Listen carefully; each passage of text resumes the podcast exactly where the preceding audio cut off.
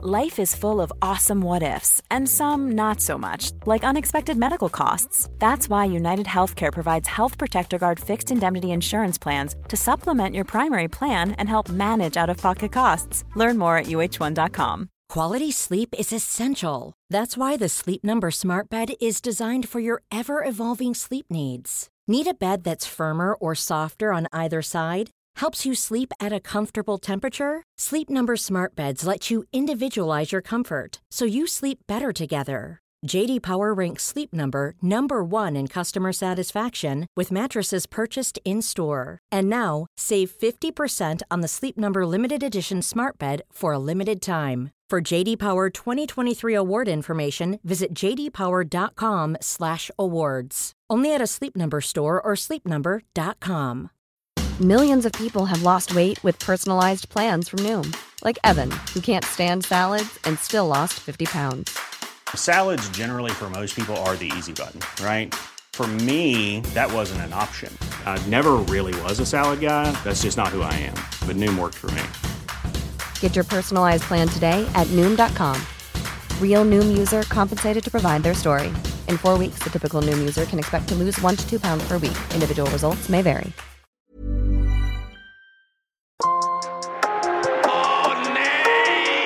Skärpta straff för olaglig maskering. Läget är tufft. Det var en seger för Malmö FF, men en förlust för svensk fotboll. Sveriges damlandslag i fotboll är nu långt från nu krävs ett smärre mirakel. Det står fyra man som ska votera mig med frågor. Fy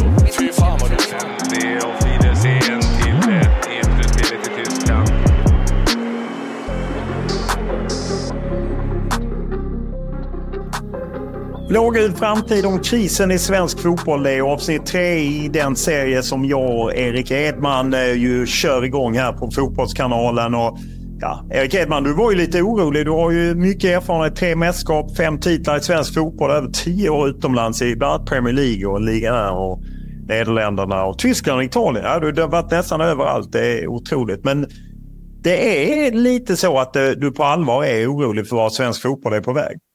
Ja, men det är klart. Det är ju flera eh, pilar och, och trenden är ju, är ju tyvärr nedåtgående på många håll och kanter. Och ganska tydligt i de samtalen man har haft både innan och under de här intervjuerna att alla behöver mer pengar för att kunna verklig, verkliggöra sina mål och visioner och så vidare. Så, så ett, eh, ett intressant avsnitt idag.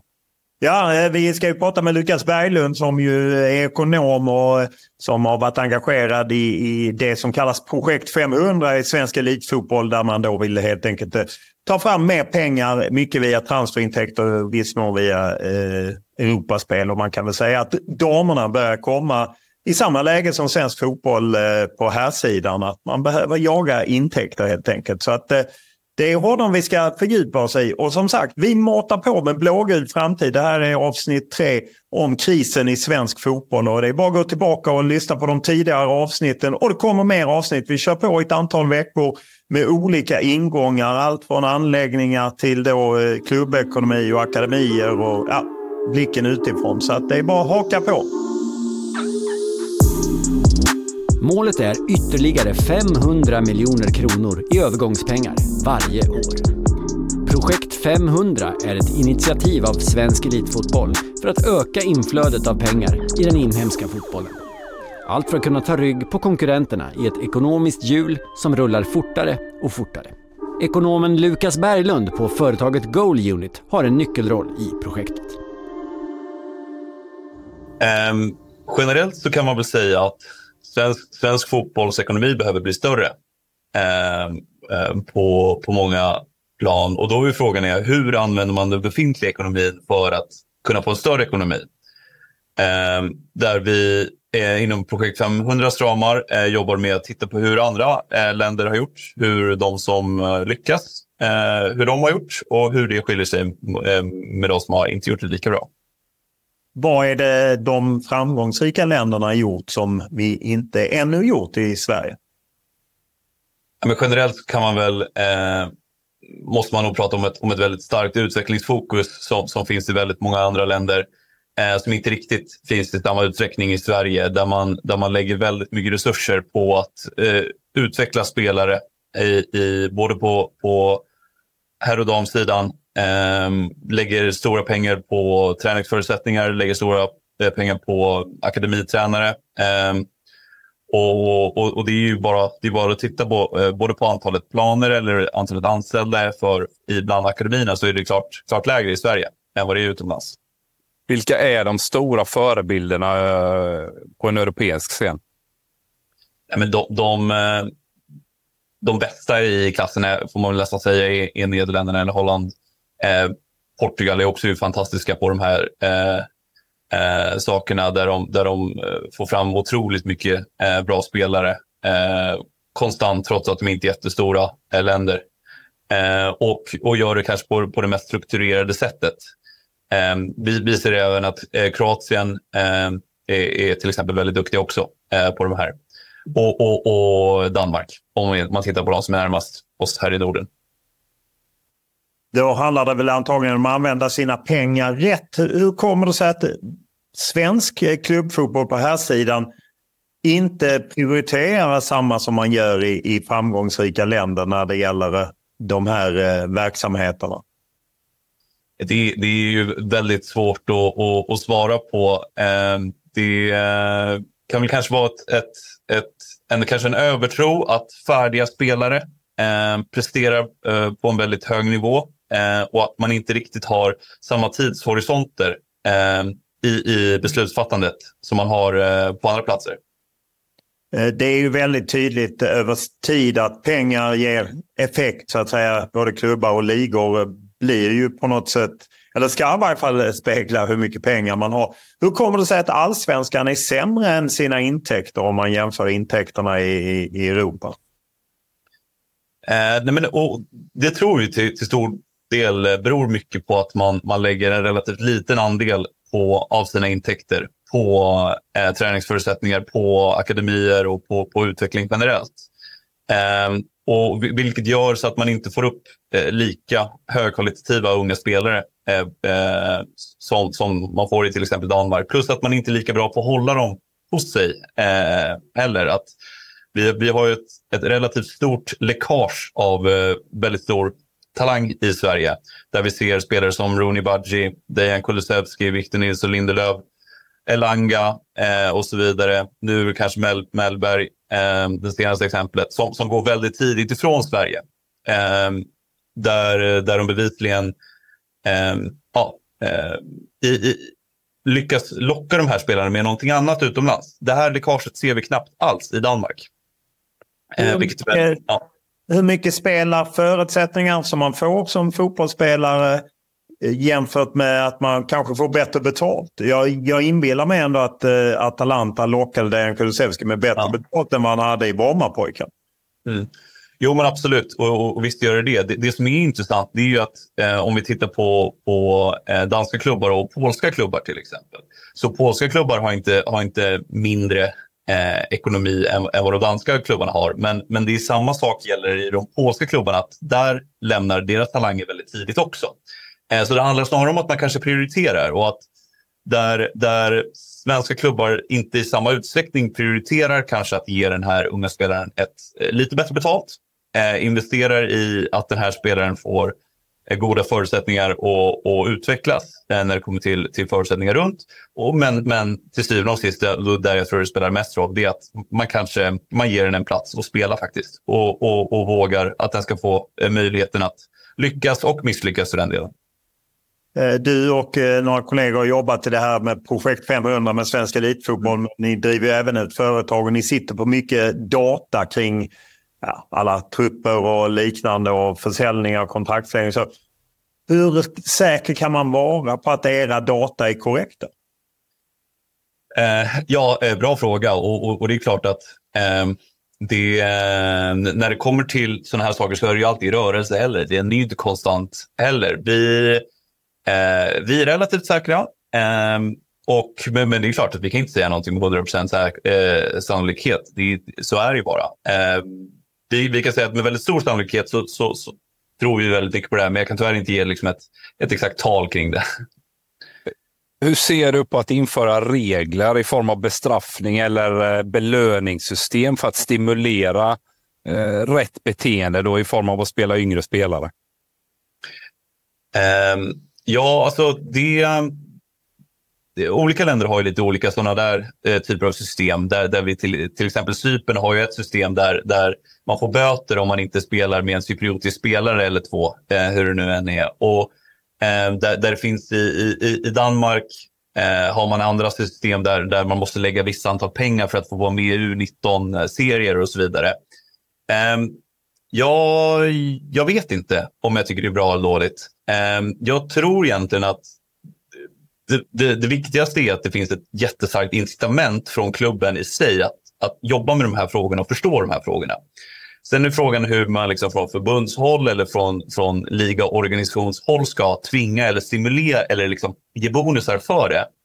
Svårt att säga, jag vet inte. Ja, men jag, jag tänker mer att, att om inte man själv kommer till insikt med det så kan ett sånt regelsystem på något sätt stimulera en riktning som man längre fram ser resultat av. Förstår du vad jag menar? Absolut. Och, och, och det, det, det, det finns ju mycket i det eh, såklart. Ehm, risken är ju alltid att det, det, det kan bli eh, jobbigt när, när, när, när vissa liksom klubbar säger, alltså det, regler sätter liksom ofta Eh, skapar ofta vilka problem, eh, vissa problem själva också. Eh, det som jag tror allra mest på det är att de, de, de flesta klubbarna inser det själva på något sätt. För då är det mycket lättare att jobba med de frågorna. Sen, sen om det behövs ytterligare saker ändå, ja, möjligt. Det, det, det kanske är det bästa om man ska vara helt pragmatisk. När ni träffar ledarna, sportchefer och andra från medlemmarna i intresseorganisationen Svensk Elitfotboll. Vad får ni för eh, reaktioner när ni drar era eh, teser om så här borde ni jobba med kontraktsländer, unga spelare och liknande? Jo, eh, generellt väldigt positiv. Ehm, det, sen är det såklart en, en, en verklighet också som man måste hantera och, och en vardag som man, som man måste jobba i. Där, där, vi förstår att det finns väldigt mycket utmaningar kring det.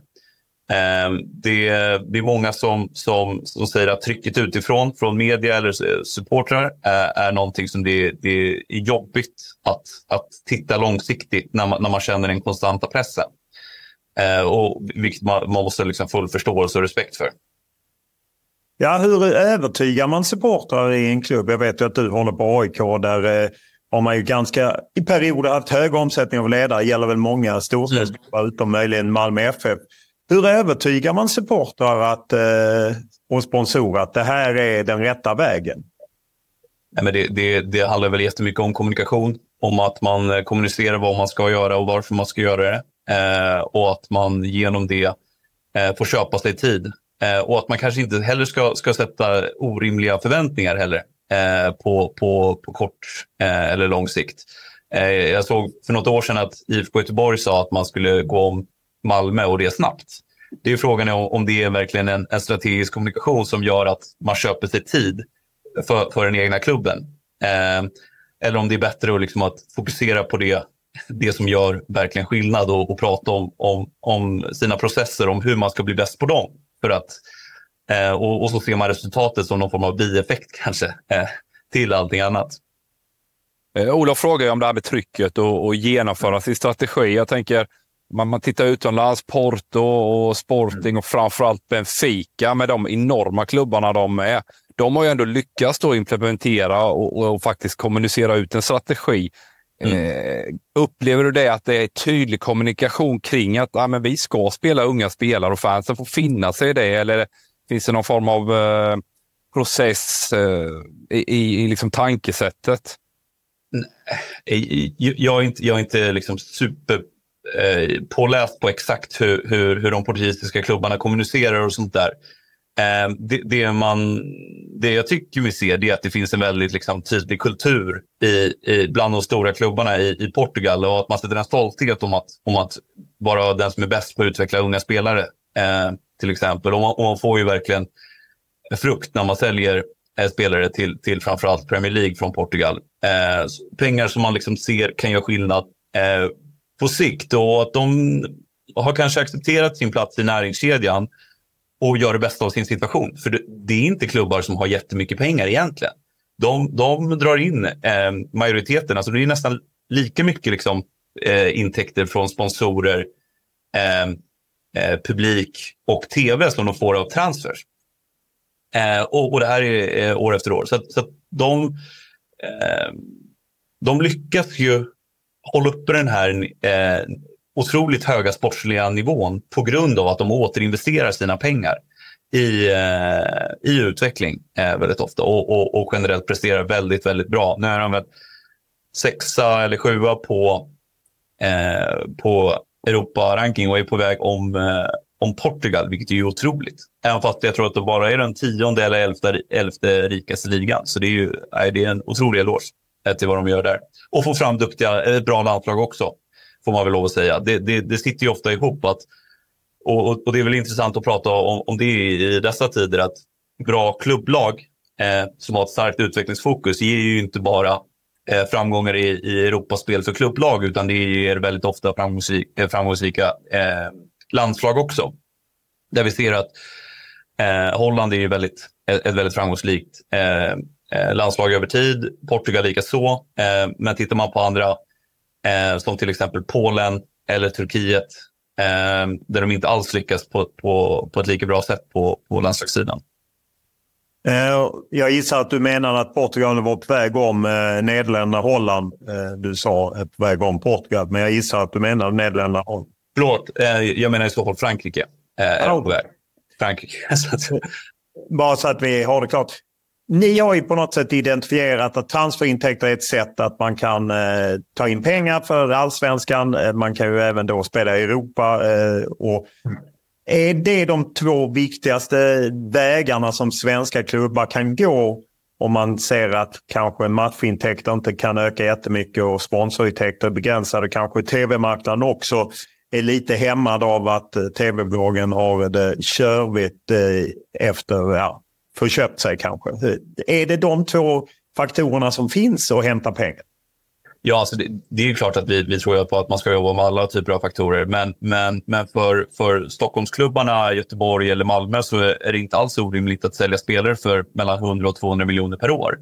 Eh, däremot att öka sina publikintäkter med 100-200 miljoner per år är, eh, om inte omöjligt, så, så nästintill. Eh, så, så, så vi tror, jag tror verkligen att det, det, det behövs helt enkelt. Eh. Är det så att svensk fotboll har tillräckligt eh, proffsiga ledare? Jag upplever att kanske professionaliseringen av eh, de allsvenska klubbarna på ledarsidan har kanske tagit fart de sista tio åren. Tidigare var det ofta att man tog en gammal spelare. Det behöver inte vara fel, eh, det säger jag inte.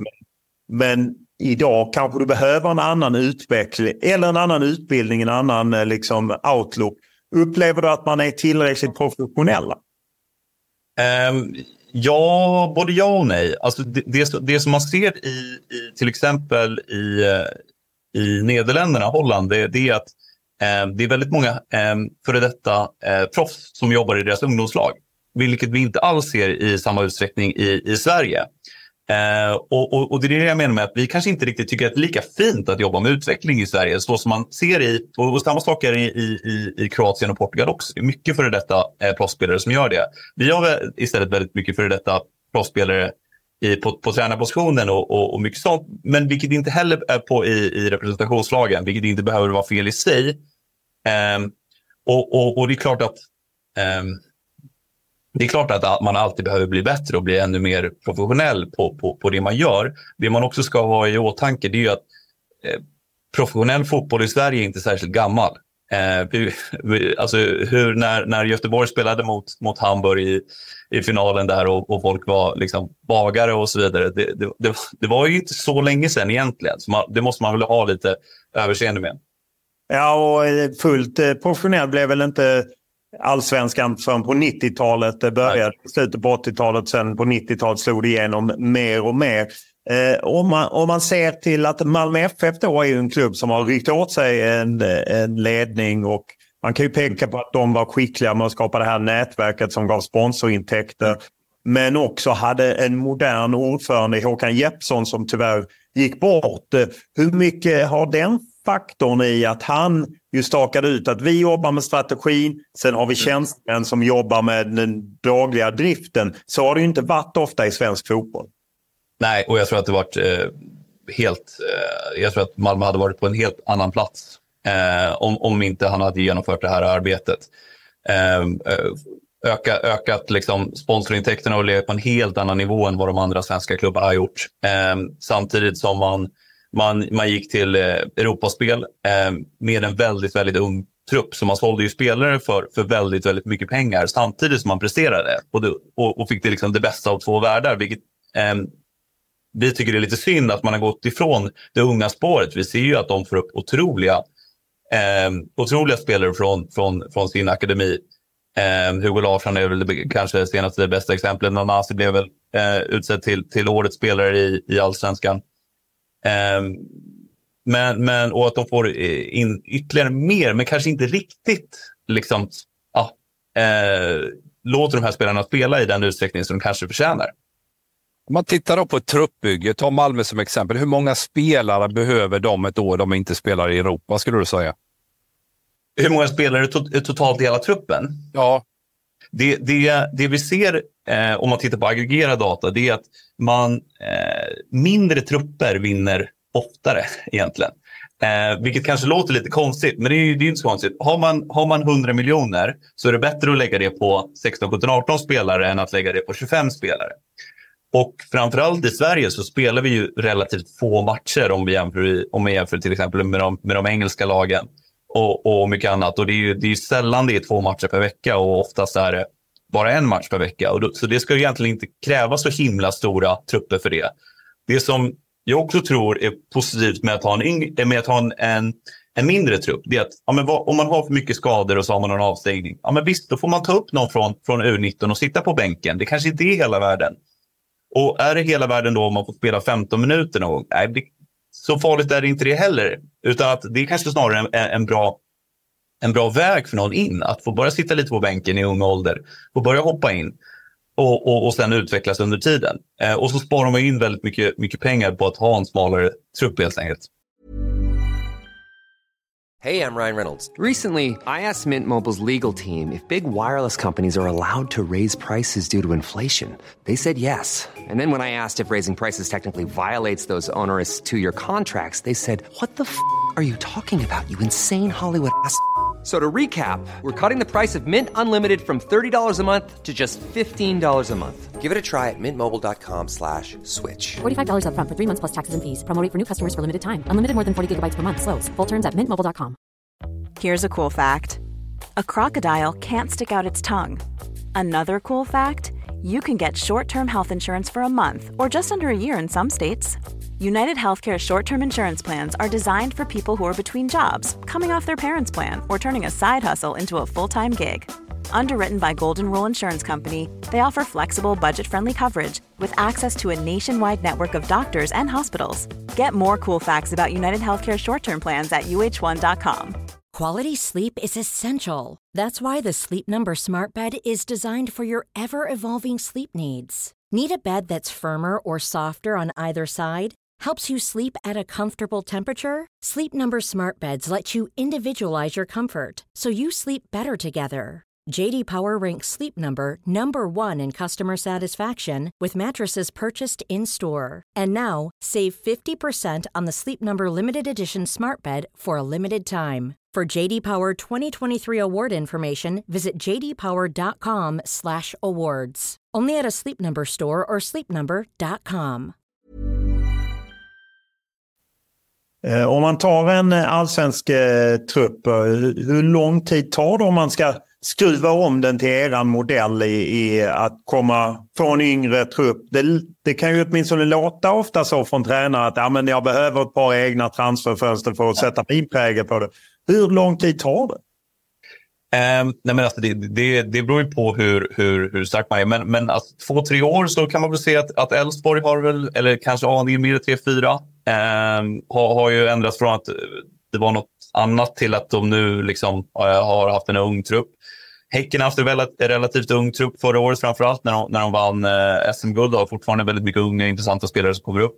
Så det, det, behöver inte ta så himla lång tid och det behöver inte vara så himla dramatiskt som man kanske, eh, som man kanske tror. Och de flesta eh, allsvenska lagen har vid något tillfälle eh, haft en väldigt ung trupp det brukar generellt väldigt eh, korrelera med när de har dåligt med pengar.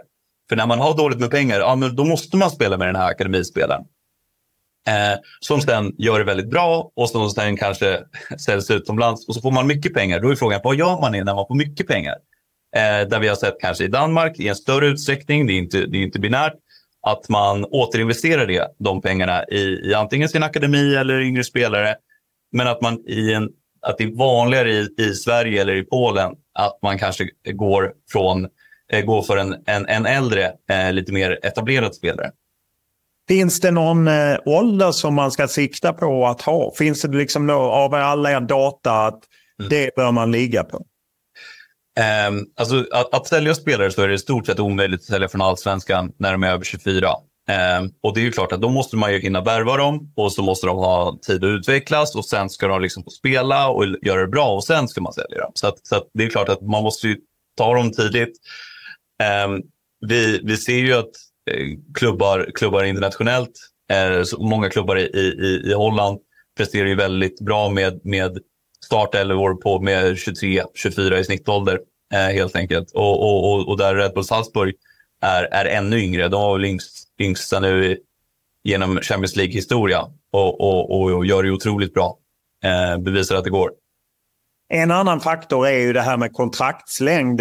Att mm. Eh, det speglar ofta av sig hur mycket betalt man kan få. Hur står sig allsvenska klubbar i att skriva kontrakt? I, i, I Sverige har vi ju så att eh, eh man inte får skriva mer än tre år på spelare under 18, vilket jag personligen kan tycka är lite synd. Eh, Eh, Vem har bestämt det? Det, det är väl eh, tillsammans, jag tror att det är, jag vet inte om det är förbundet tillsammans med, med spelarfacket som har kommit överens eller om det är Svensk Elitfotboll. Det, det, det har jag inte helt eh, koll på. Eh, men, eh, men de som skriver längst kontrakt, eh, vilket kan tyckas intressant, det är Varberg och Sirius eh, som har skrivit längst kontrakt på sina spelare. Elfsborg har också väldigt långa kontrakt. Vilket tyder på att det kanske egentligen inte är ekonomi som säger om hur långa kontrakt man för det är ju inte de klubbarna som är de rikaste klubbarna. Utan det är att man kanske eh, ja, har en, en, en, eh, ett annat typ av sätt att arbeta. Och just de här klubbarna, både Varberg, eh, Sirius och Elfsborg, de, de liknar väldigt mycket de danska klubbarna i sitt sätt att arbeta. Eh, om man tittar just på Elfsborg som jag har förstått via Stefan Andreasson att man just man är inte främmande för att förhandla om kontrakt, att höja löner och liknande för att man just eh, har... Eh, jag tror att man eh, i varje fall under lång tid aldrig haft ett Bosman-fall. Hur, hur mycket så kan man jobba från svenska klubbar? Ja, men det, det, det, det tycker jag är, är, jättebra som de, som de har jobbat. Och, och sen gäller, gäller det väl att Ehm, så, så fort, det, det, är ju svårt, det är svårt att förhandla om ett kontrakt med Hugo Larsson när när han väl presterar på jätte, jättehög nivå eh, uppe och då vill han ta nästa steg.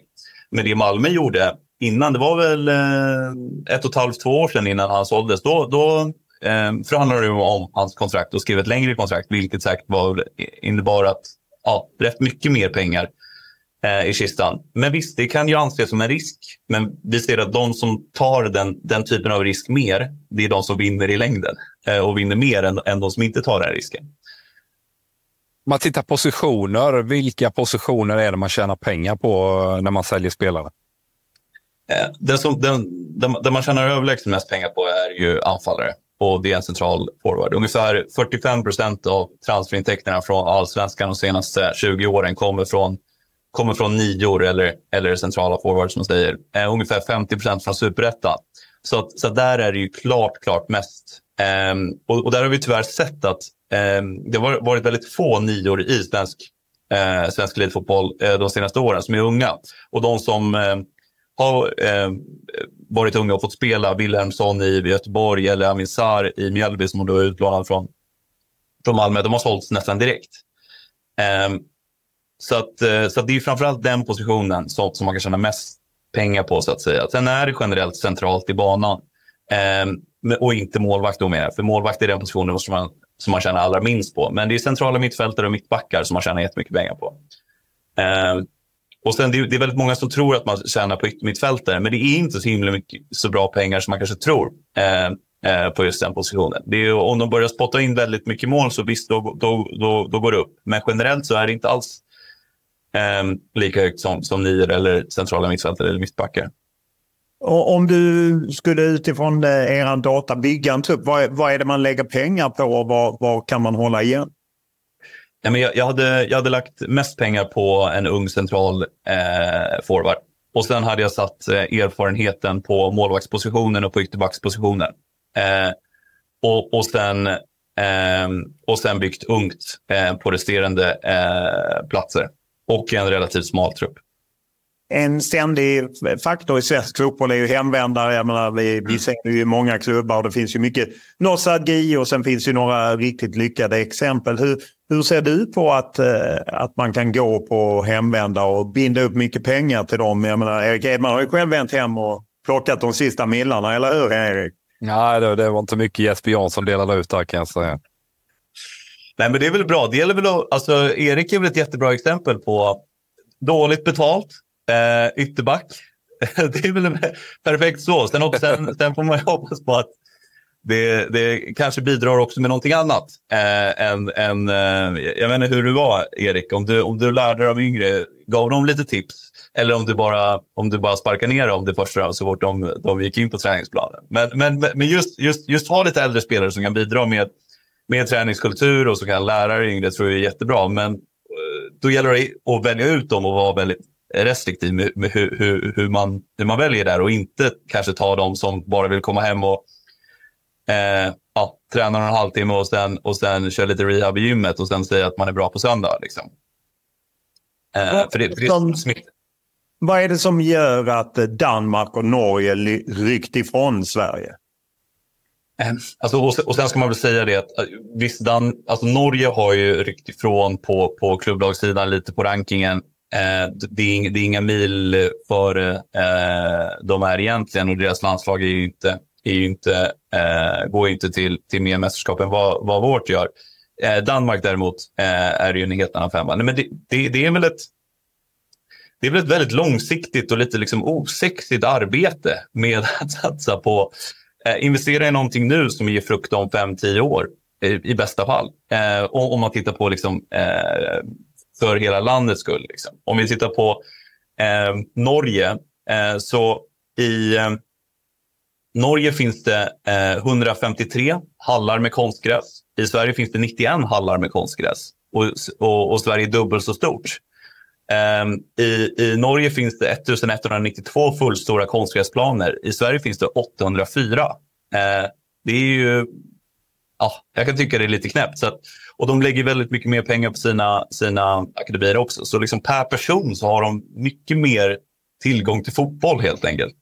Ehm, eh, att, att, utöva det. Och, och, kan väl då vara färre, färre spelare på, eh, på varje plan och så vidare. Det, det går ju, det ju, man blir lockad att dra paralleller till liksom ett klassrum och, och, och säga så här, hur många, hur många barn i varje klassrum, hur många lärare per barn ja, jag antar att det är väldigt lik logik i det hela. Vad spelar det för roll att Danmark är mer affärsdrivande? Jag som är uppvuxen nära Danmark vet hur svårt det är att göra affärer med danskar. Stenhårda. De har dessutom då in 51% regel mer affärsdrivande. Medan en svensk förening ska ju egentligen mest generera SM-guld och, och feelgood-känsla kring... Det är ju ingen avkastning mer än det. Hur, hur spelar det roll? Nej, alltså det, det, det, är klart att det är väldigt mycket, det är, det är lättare som uh, att inte ha 51% regeln. Men samtidigt så ser vi ju att uh, det finns inte 51% regeln i Finland heller. Men, men, men de lyckas inte jättebra. De lyckas okej okay nu, nu börjar det bli bättre. Men de har, det har ju inte varit en stor fotbollsnation, även fast de inte har haft 51 regeln. Så det, det, det är klart att det, det gör det nog lättare, det är det. Men samtidigt så tappar man ju någonting annat eh, med, med att inte ha 51% regeln som att det egentligen är medlemmarna som äger och bestämmer hur man gör.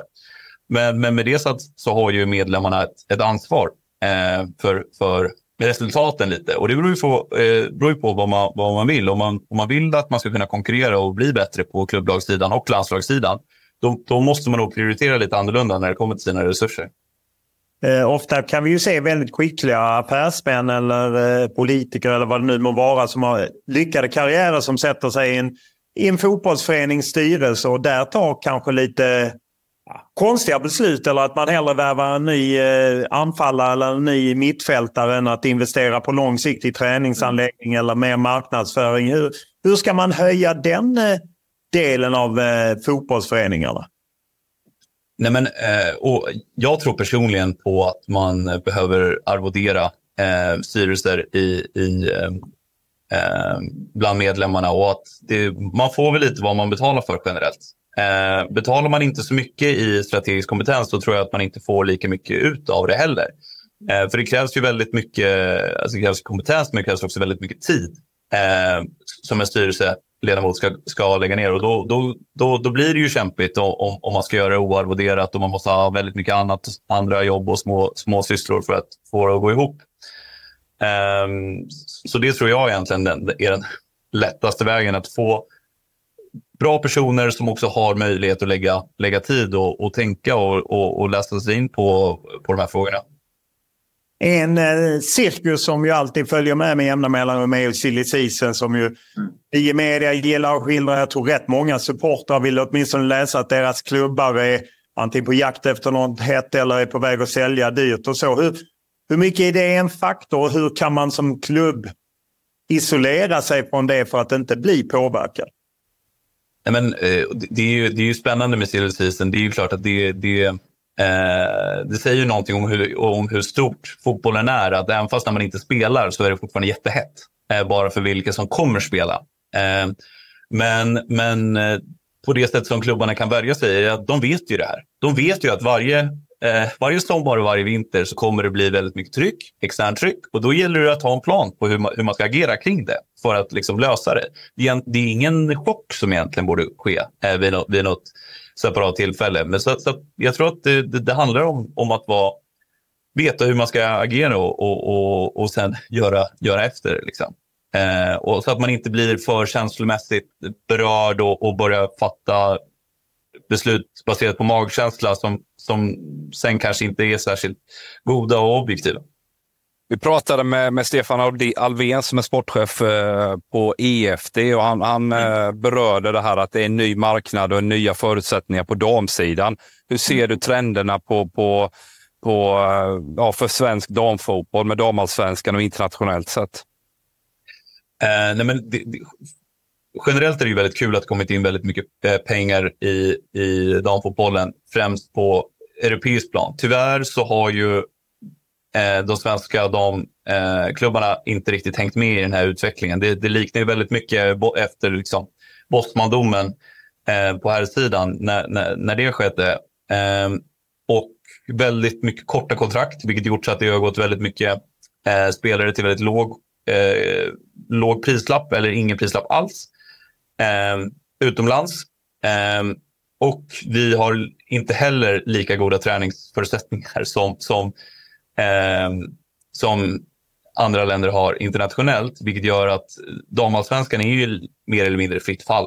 Eh, ut, alltså, de, de tar väldigt, väldigt få poäng. Det var inte länge sedan vi var andra rankade i, i, i Europa, men nu, men nu tar väldigt få poäng per år.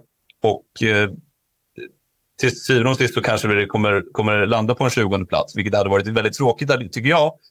Men man måste liksom, ja, man, man, får lite vad man förtjänar och tyvärr har man inte eh, varit tillräckligt liksom, proaktiva eh, till de här pengarna som kommit in. Men behöver man då inse att man ska vara en feeder League där man bara matar ut unga spelare och på något sätt eh, nischa sig på det sättet snarare än att man kan konkurrera med de större ligorna? Ja, alltså, det beror, man, man, kan ju kalla det olika saker. Feeder League eller inte. Portugal är en Feeder League. Ja, det kanske det är. Men de, de, de är jävligt duktiga och, och presterar jävligt bra. Och du frågar om man tycker det är fint eller fult. Eh, jag tycker inte det är, är, är något fult med att vara väldigt duktiga på att ut, utveckla spelare. Ehm, men ja, det är ju klart att eh, svensk dam, damfotboll kommer aldrig kunna konkurrera med, med de engelska eller spanska pengarna. Så är det ju bara. Eh, det, det är eh, större, större länder med, med eh, ännu större intresse och, och, och där liksom näringslivet stoppar in väldigt mycket pengar. Så det, det, det, det är där pengarna kommer hamna. Hur, hur ska allsvenska klubbledare på damsidan övertygas om att de behöver skriva långa kontrakt där de på ett sätt riskerar lite. Mm. Men i en tid på damsidan finns ju inte ens utbildningsersättning vilket du får på herrsidan. Hur, hur, hur ska de förstå det att detta är liksom ett sätt att överleva. Att ta fram spelare och skriva långa kontrakt. Ja, alltså det är väl lite frågan, hur ska man annars göra? Eh, hur ska man annars få, få massa pengar? Eh, det är klart att eh, om, om, eh, om man har något, eh, har något sätt att, att få in 20, 20 000 på läktaren eh, varje match så är det kanon. Eh, sen är det då frågan, kan man få in 20 000 på läktaren och utveckla spelare eh, och göra? Då hade det varit det allra bästa. Eh, men, men jag tror att det, det, det är det är den sätter framåt om man vill tjäna pengar. För att precis som du säger, det är ingen utbildningsersättning eller någonting annat. Det är, det är, ett kontrakt är ett måste för att, för att kunna tjäna pengar på det hela. Um, och, och, och, det kan ju kännas tufft och jobbigt, men, men jag tror man inte har så mycket val. Vad tror du det betyder med alla dubbelklubbar? Jag menar, nu kommer AIK och Trelleborgs FF upp i allsvenskan. Vi ser Malmö FF är på väg upp. De är i elitettan och har tagit, de har inte förlorat en match. Vad tror du det betyder för att faktiskt stärka eh, damfotbollen och kanske kunna skriva längre kontrakt och bli mer långsiktiga och eh, därmed kanske lite mer eh, pengamaskiner? Ja, alltså det kommer väl sannolikt bli robustare klubbar.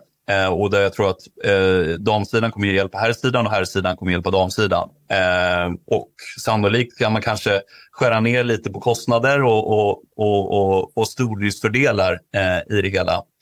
Eh, och, och, och, och ser man internationellt så är det ju på damsidan är det ju samma klubbar som på herrsidan som, som gör det väldigt bra. Eh, och, och, och att tro att Sverige skulle vara något annat, det, det ja, det ska väl väldigt mycket till.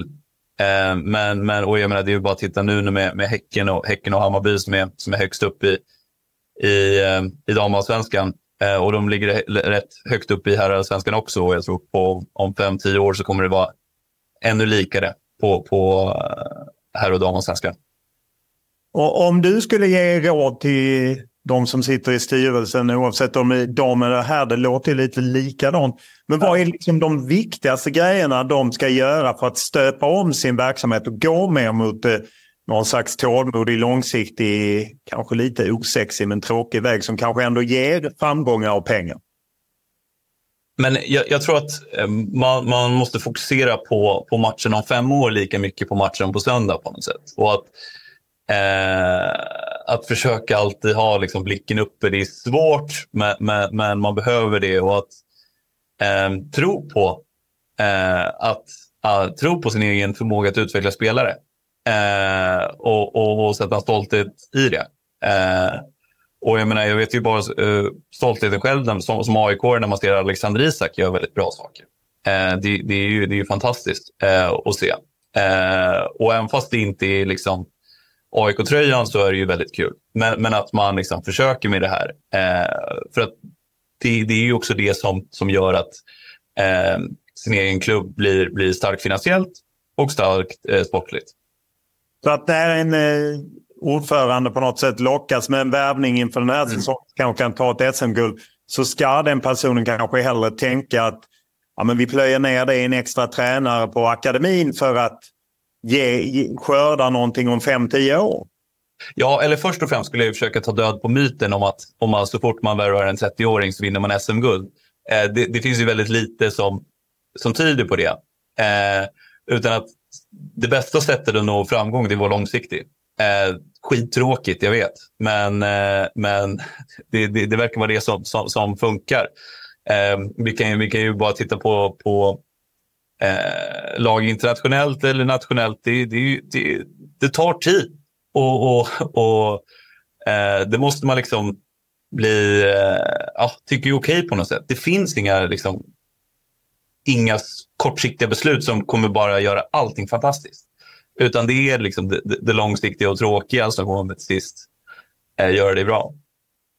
Det är väl ingen överdrift att påstå att det är lite tunga tider eh, för svensk fotboll. Eh, framförallt på här sidan men kanske även lite på damsidan när man missat första OS och klubblag. Och så. Eh, Finns det ändå hopp i att om, man, om, om klubbarna och, och intresseorganisationerna och fotbollsförbundet går i den här riktningen så kommer det inte bara gynna eh, klubbar och föreningar utan även landslag på sikt? Nej, precis. I, I, Norge har man ju gått ihop eh, motsvarande EFD, motsvarande SEF och motsvarande förbundet eh, och, och jobbar jättenära för att de ser ju att det är samma typer av frågor som, som, som gynnar oss alla. Det, det, det handlar om, om eh, planer, det handlar om, om eh, välutbildade akademitränare och att spelarna sen ska bli eh, välutbildade. För det, för det ger frukt på sikt, både för klubblag och eh, för landslag. Eh, vilket, ja, det är, väl, det är väl det folk vill ha i, i, i landet så att säga. Eh, så att, eh, så att om, om, om vi, jag tror, att, jag tror att man måste bestämma sig lite eh, för, att, för att göra det och sen, och sen göra det rätt så helhjärtat. Eh, det finns ju andra eh, exempel på, på länder som verkligen har bestämt sig. Belgien var väl, var väl så efter några missade mästerskap. Tyskland lika så, eh, där de verkligen la om, eh, började satsa klart mer på, eh, på utveckling helt enkelt. Och, och burit frukt eh, både på klubblagssidan och landslagssidan. Så att det går att göra, men eh, tålamod är det du predikar helt enkelt. Ja, precis. Alltså det, det är tråkigt. Och, och, och sen jobba på olika fronter. Jag tycker att det i, i, i svensk fotboll så, så är man väldigt ehm, och när det kommer till planbyggande till exempel så är man rätt fast om att det är kommunen som ska stå för hela kostnaden. Och, det, och, och, och, och visst, det är väl jättebra om kommuner vill investera i, i infrastruktur eh, kopplat till det. Men, men, men då är det klart, eh, Eh, det är mycket pengar för en kommun också. I Norge har man ju så att eh, där, där finansierar klubben en tredjedel, kommunen en tredjedel och deras motsvarighet till Svenska Spel en tredjedel. Så att man gemensamt gör det här eh, och stoppar in pengar. Och, och de har bevisligen lyckats få fler planer. Ja, det finns mycket att lära i, i både Danmark och Norge uppenbarligen. Man behöver åka till Portugal eller Kroatien för att ta intryck. Stort tack för att du tog dig tid.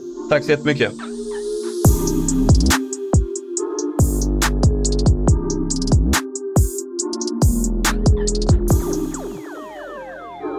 Ja, då har vi lyssnat på eh, Lukas Berglund och eh, jag fastnar för några grejer. Dels det att, eh, som ju, man måste säga är en nackdel för svensk fotboll, att man inte kan skriva lite längre avtal med unga spelare. Att man därmed blir de på något sätt, det blir lätt att komma till Sverige om det finns någon attraktiv spelare. Om det är en, en Dejan Kulusevski eller en John Mellberg eller en Rooney Badaji som man hittar i, i Malmö via Blekinge. Det är ju lite, lite jobbigt på det sättet, eller?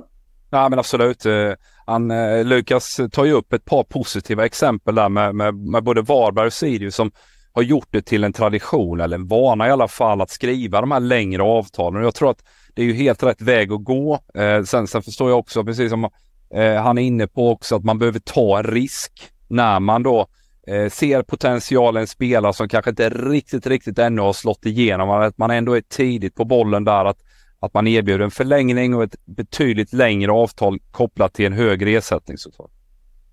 Det var ju också intressant att höra honom hur han tycker man ska, man ska bygga en, en trupp. Att liksom man, erfarenheten ska sitta på ytterbackarna för att där finns inte så stort värde. Man ska gärna ha erfarenhet kanske i mål men längre fram ska man ha yngre spelare och hela tiden spela yngre. Att svensk fotboll har för hög medelålder eh, eller snittålder och man skriver för korta kontrakt. Och eh, det, det jobbiga här är ju att det som predikas är ju det som nog många människor har svårt för. Tålamod, långsiktighet och liksom inte gå för den här sexiga hemvändaren utan man ska istället tänka lika mycket på matchen om fem år som matchen på söndag. Det är ju inte lätt. Nej, absolut inte. Det är otroligt svårt.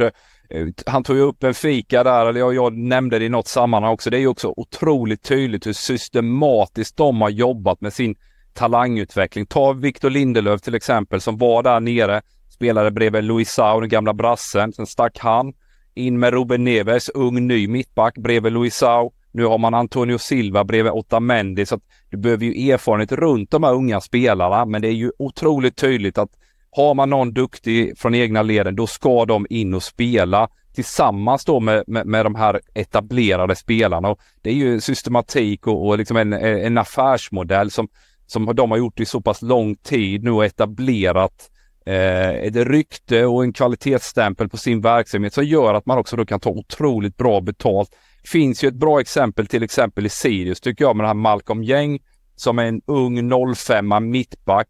Lite samma typ av tänk där. Han spelar match ut och match in. Eh, jag såg också Odense, jag tittade en del dansk fotboll där Odense har en, en ung 06 Tobias Slottshager som, som också då spelar bredvid erfarenhet. Så det är ju en väg kanske att, att gå och det är tydligt hur, hur man systematiskt och, och eh, bestämt väljer den typen av linje. Det är ju så att man behöver inte gå till Benfica och Portugal. Man kan bara titta i Danmark och Norge för att se att eh, modeller, hur de, eh, jag menar mer planer i Norge, hur norska fotbollsförbundet jobbar ihop med motsvarigheterna till elitfotboll dam och svensk elitfotboll. Det vill säga att man sitter ihop och jobbar i samma riktning men på lång sikt för att ta fram eh, bättre spelare. Och, och längst fram är man ju i Danmark där man ju också på här sidan eh, det skildrades ju väl i ett offside-reportage rätt nyligen hur man gick ihop förbund eh, och, och klubbar och man utbyter erfarenhet, jobbar samman för att alla jobbar i samma riktning och plöjer ut mycket pengar till akademierna. Att det är dit pengarna ska gå. Och det är uppenbart att vi inte har gjort i svensk fotboll men det verkar måste till och det ska ju ge inte bara en lyft för föreningar utan även för landslag. Ja definitivt, alltså det är otroligt tydligt. Den, den danska satsningen den skedde för 10-15 år sedan. I Norge är den lite yngre men man ser också att den börjar bära frukt. Och, och det stora utmaningen är att omfördela resurser. Att ta de pengar man har idag och liksom ge större andel av det som finns till ungdomsverksamhet, till planer, infrastruktur som du nämner Olof och, och, och framförallt också utbildade tränare som är fotbollstränare på heltid och inte jobbar med massa andra sidoprojekt. Att det blir en proffsigare verksamhet även för de bästa unga spelarna. Eh, det är otroligt tydligt att, att de som är längst fram, de gör just precis detta. Så att den satsar helt enkelt på att eh, fler välutbildade tränare skriv längre kontrakt, gå yngre, rata den där hemvändaren eller i varje fall eh, ta inte hem alla hemvändare utan ta någon. Och det som jag tycker var intressant att höra med Lukas var ju också att han, han pekar ut det här i jämförelse med allsvenskan för damer. Att det som hände för herrarna i samband med Bosmandomen där man hade svårt att ställa om där då man plötsligt kunde flytta utan kontrakt. Nu är det damerna som är ute för samma där allsvenskan har gått från att vara tvåa till femma, sexa. Och det är liksom en utförslöpa som ser lite jobbig ut om inte de gör samma sak med långa kontrakt och ser till att investera. Nej definitivt. Eh, och, och, eh, det var intressant att höra faktiskt Stefan Alvén i vårt förra avsnitt där, där, han, där han lyfter det att man behöver börja tänka om lite. Man har en vision, man behöver kanske nischa sig åt ett annat håll, att man, man tar en annan roll i näringskedjan som, som det ofta heter modernt sett. Att, att eh, vara en mer av en, en talangliga, en yngre liga, vilket inte alls behöver vara negativt för landslagsfotbollen. För det är lite det du är inne på tidigare här också, att Norge har gått samman där man tillsammans eh, inser att vi behöver samverka, samarbeta och komma överens för att nå en väg framåt, både på klubblagssidan och landslagssidan över tid, att det ska generera resultat. Och lite som Lukas sa apropå det här att man är långt ner i näringskedjan eller en bit ner i näringskedjan. Jag menar Portugal överpresterar sportsligt och säljer spelare. Man kan säga samma sak om Nederländerna och Kroatien. Det finns ju då, man vill inte jämföra sig med Polen och Turkiet som har mer pengar men inte lyckas. Eh, och det är ju inte där, man, det är där Sverige är nu. Vi måste ju lämna det Polen-Turkiet spåret och hamna mer Danmark, Kroatien, Portugal. Så att, eh, det är bara att ta intryck av eh, Lukas Berglund och eh, tänka till eh, kring verksamheten hur man ska bygga upp det hela, eller hur? Absolut. Då eh, kör vi vidare med våra avsnitt och det kommer som sagt nya avsnitt i, i vår serie eh, om blågul framtid, krisen i svensk fotboll. Och detta är avsnitt tre. kommer nya avsnitt i nästa vecka och man kan gå tillbaka och hoppa mellan bäst man vill. Men det är jag och Erik Edman som försöker sätta lite ljus på en del frågor kring svensk fotboll.